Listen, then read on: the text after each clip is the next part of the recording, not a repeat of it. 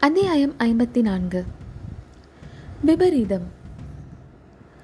மாமல்லர் தமது நிலை குலைந்த நெஞ்சை திடப்படுத்திக் கொண்டு கனிவு ததும்பிய கண்களால் சிவகாமியை நோக்கினார். சிவகாமி உன்னுடைய நம்பிக்கை வீணாகப் போகவில்லையே. உனக்கு நான் கொடுத்த வாக்குறுதியை நிறைவேற்றத்தானே. இவ்வளவு தூரம் கடந்து வந்திருக்கிறேன். நூறுக்காத தூரம் காடும் மலையும் நதியும் கடந்து வந்திருக்கிறேன். பசி பட்டினி பாராமல் ரா தூக்கமில்லாமல் வந்திருக்கிறேன். நான் ஏறி வந்த குதிரை ஏறக்குறைய செத்து விழும்படி அவ்வளவு வேகமாக வந்தேன். சற்று முன்பு நான் கூறிய கடுமொழிகளை எல்லாம் மறந்துவிடு. யார் மேலேயோ வந்த கோபத்தை உன்மீது காட்டினேன். இத்தனை நாளைக்கு பிறகு நம்முடைய சந்திப்பு இப்படி கோபமும் தாபமுமாக இருக்கும் என்று நான் நினைக்கவில்லை. எவ்வளவோ ஆசையோடு எத்தனையோ மனக்கோட்டை கட்டிக்கொண்டு வந்தேன். போகட்டும் சிவகாமி. புறப்படு போகலாம். பிரபு மன்னியுங்கள். இப்போது நான் வரமாட்டேன்.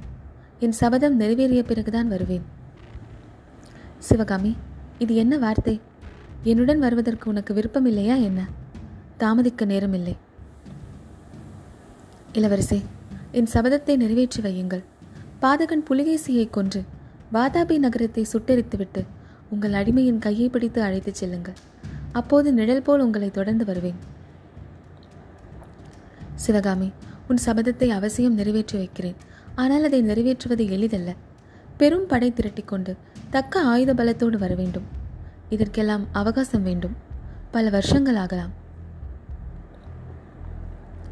பல்லவகுமாரர் தானா இப்படி பேசுகிறீர்கள்? வீர மாமல்லரா இப்படி பேசுகிறீர்கள்? புலிகேசியை கொன்று வாதாபியை வெற்றி கொள்வது அவ்வளவு கடினமான காரியமா? இந்த பேதை தெரியாமல் சபதம் செய்துவிட்டேனே பல்லவகுமாரா தாங்கள் காஞ்சிக்கு போய் ராஜ்ய காரியங்களை கவனியுங்கள். இந்த ஏழை சிற்பியின் மகளை பற்றி கவலை வேண்டாம். நான் என்ன பாண்டிய ராஜகுமாரியா சோழன் திருமகளா தாங்கள் கவலைப்படுவதற்கு? நான் எக்கேடு கேட்டால் தங்களுக்கு என்ன? என் சபதம் எப்படி போனால் என்ன? என்று சிவகாமி கசப்புடன் பேசினாள். சிவகாமி நீதான் பேசுகிறாயா? நீ பழைய சிவகாமி தானா என்றார் மாமல்லர். இல்லை பிரபு நான் பழைய சிவகாமி இல்லை. புதிய சிவகாமியாகிவிட்டேன் என் வாழ்க்கை கசந்து விட்டது. என் மனம் வேதனித்து விட்டது. இந்த புதிய சிவகாமியை மறந்து விடுங்கள். ஒரு சமயம் தங்களிடம் அடியாலை மறக்க வேண்டாம் என்று வரம் கேட்டேன். இப்போது மறந்து விடுங்கள் என்று வரம் கேட்கிறேன் என்றாள் சிவகாமி. சிவகாமி கேள். நீ புதிய சிவகாமியானாலும் நான் பழைய மாமல்லன் தான் உன்னை பிரிந்திருந்த காலத்திலெல்லாம் ஒரு கணம் கூட உன்னை நான் மறக்கவில்லை. இரவிலும் பகலிலும் கனவிலும் நனவிலும் அரண்மனையிலும் போர்க்களத்திலும் என்ன செய்தாலும் யாரோடு பேசினாலும் என் உள்ளத்தை விட்டு நீ ஒரு கணமும் அகலவில்லை. உன் பேரில் நான் கொண்ட பரிசுத்தமான காதலின் மேல் ஆணை வைத்துச் சொல்கிறேன். நீ செய்த சபதத்தை நிறைவேற்றி வைக்கிறேன். இப்போது என்னோடு புறப்படு என்று மாமல்லர் உணர்ச்சி மிகுதியினால் நா தழுதழுக்க கூறினார். கல்லையும் கனிய வைக்கக்கூடிய மேற்படி மொழிகள் சிவகாமியின் மனதை கனிய செய்யவில்லை.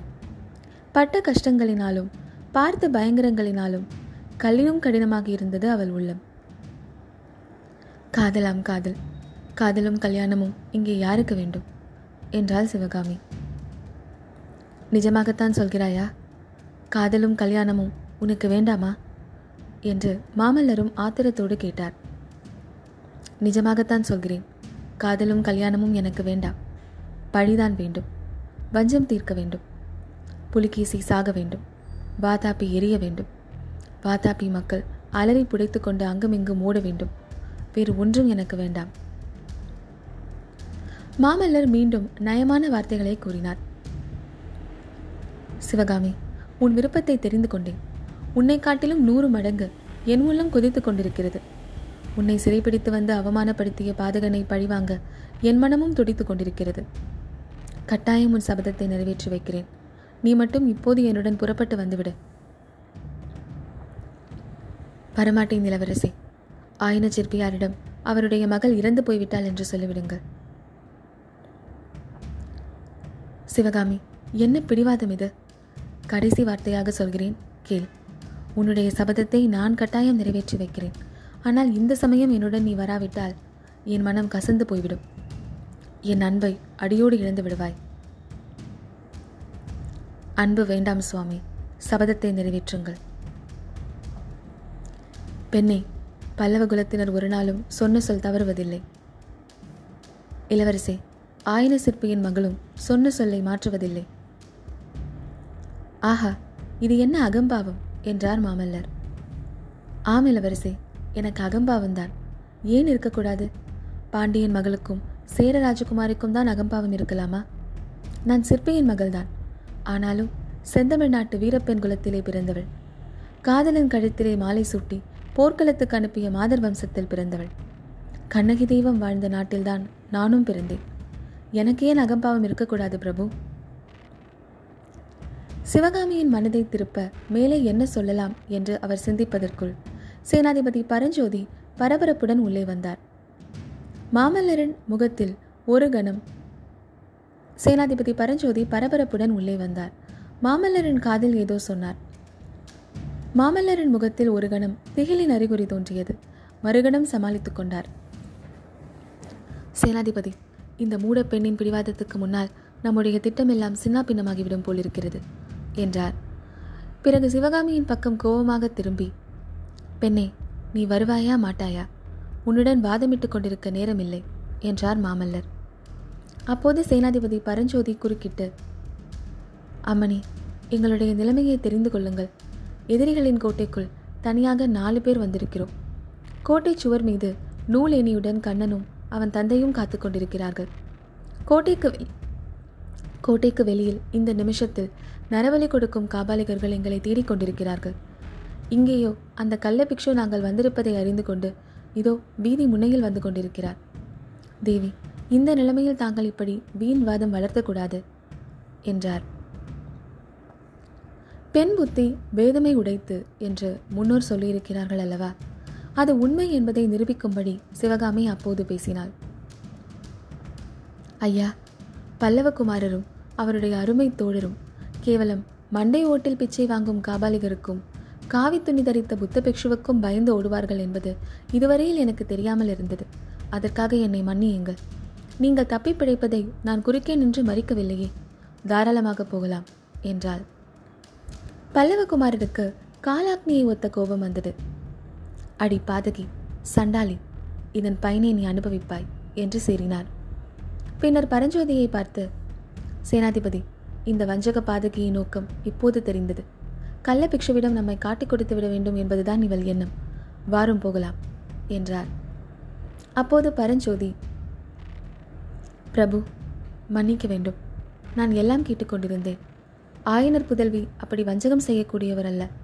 தான் செய்த சபதத்தை முன்னிட்டுத்தான் வரமாட்டேன் என்கிறார். என்பதற்குள்ளே மாமல்லர் குறுக்கிட்டார். தளபதி பெண்களின் வஞ்சகம் உமக்கு தெரியாது. சபதமாம் சபதம். வெறும் போய். வாதாபி சக்கரவர்த்தியின் மாளிகையை விட்டு வருவதற்கு இவளுக்கு விருப்பமில்லை. வாரும் போகலாம் என்று மாமல்லர் சேனாதிபதியின் கையை பற்றி இழுக்கத் தொடங்கினார். தளபதி பரஞ்சோதி நகராமல் நின்றார்.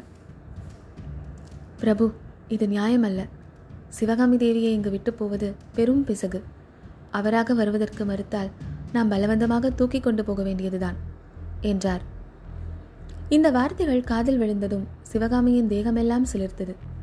ஒரு சமயம் மாமல்லர் தன்னை விஷநாகம் தீண்டாமல் கட்டி காத்ததாக கனவு கண்டதை பற்றி சொன்னது அவளுக்கு நினைவு வந்தது. அந்த கனவு இப்போது மெய்யாகாதா? சேனாதிபதியின் யோசனையின்படி மாமல்லர் தன்னை நெருங்கி வந்து கட்டிப்பிடித்து தூக்கி கொண்டு போக மாட்டாரா என்று எண்ணினாள். ஆஹா அம்மாதிரி மாமல்லர் செய்திருந்தால் பின்னால் எவ்வளவு விபரீதங்கள் நேராமல் போயிருக்கும். ஆனால் விதிவசத்தினால் மாமல்லர் அப்படி செய்ய மனம் கொள்ளவில்லை. வேண்டாம் சேனாதிபதி. இஷ்டமில்லாத பெண்ணை நான் பலவந்தப்படுத்தி அழைத்து போக வேண்டியதில்லை. இவளுக்கு நான் கொடுத்த வாக்குறுதியை ஒரு சமயம் நிறைவேற்றுவேன். பிறகு இஷ்டமானால் வரட்டும்.